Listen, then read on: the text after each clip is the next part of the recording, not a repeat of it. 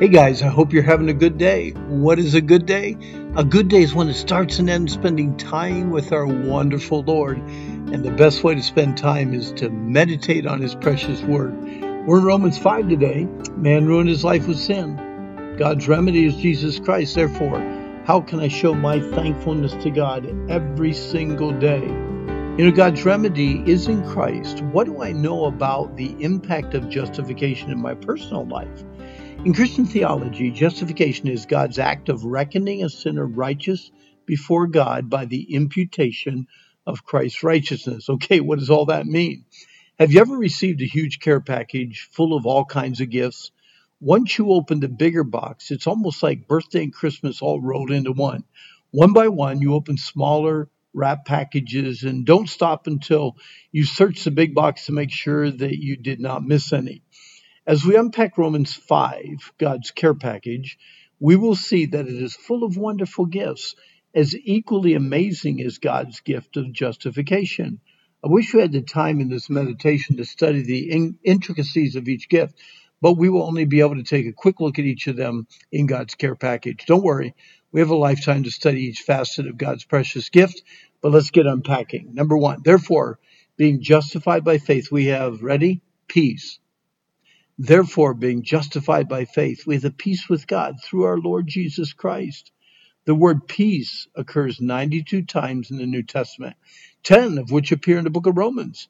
Based on a sense of God's favor, it's the serene tranquility and eager acceptance of every situation, good or bad, and every person, pleasant or prickly, that God allows in your life.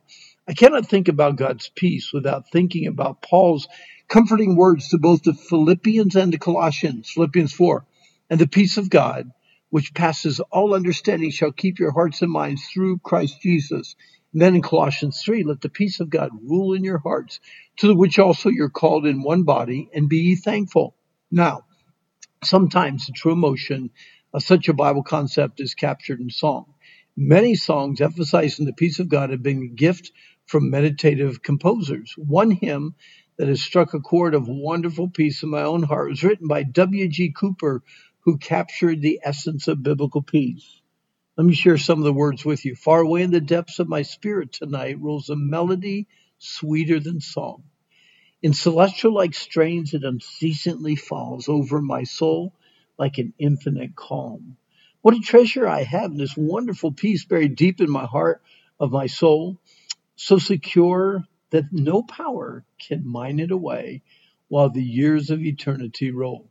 I'm resting tonight in this wonderful peace, resting sweetly in Jesus' control, for I'm kept from all danger by night and by day, and his glory is flooding my soul. And I think when I rise to that city of peace where the author of peace I shall see, that one strain of the song which the ransom will sing in the heavenly kingdom will be, Ah, soul, are you here without comfort and rest, marching down the rough pathway of time? Make Jesus your friend, ere the shadows grow dark. Oh, accept of this peace so sublime. Peace, peace, wonderful peace, coming down from the Father above.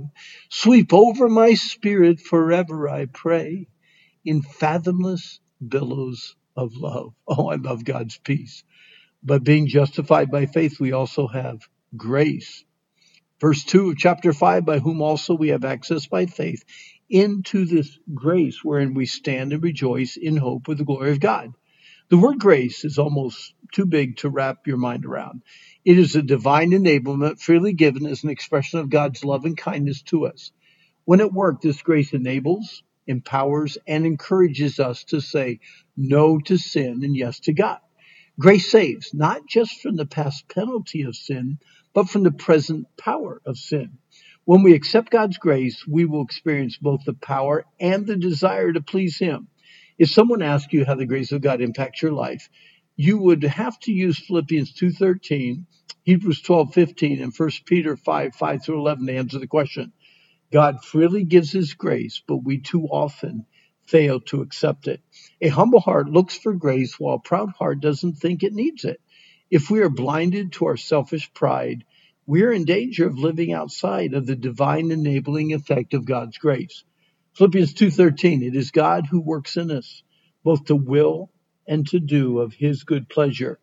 Hebrews 12:15 looking diligently lest any man fail the grace of God lest any root of bitterness spring up and trouble you and thereby many be defiled.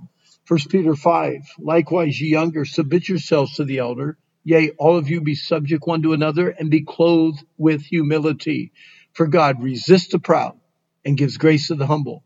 Humble yourselves therefore under the mighty hand of God that he may exalt you in due time and cast all your care on him because he cares for you. He really does.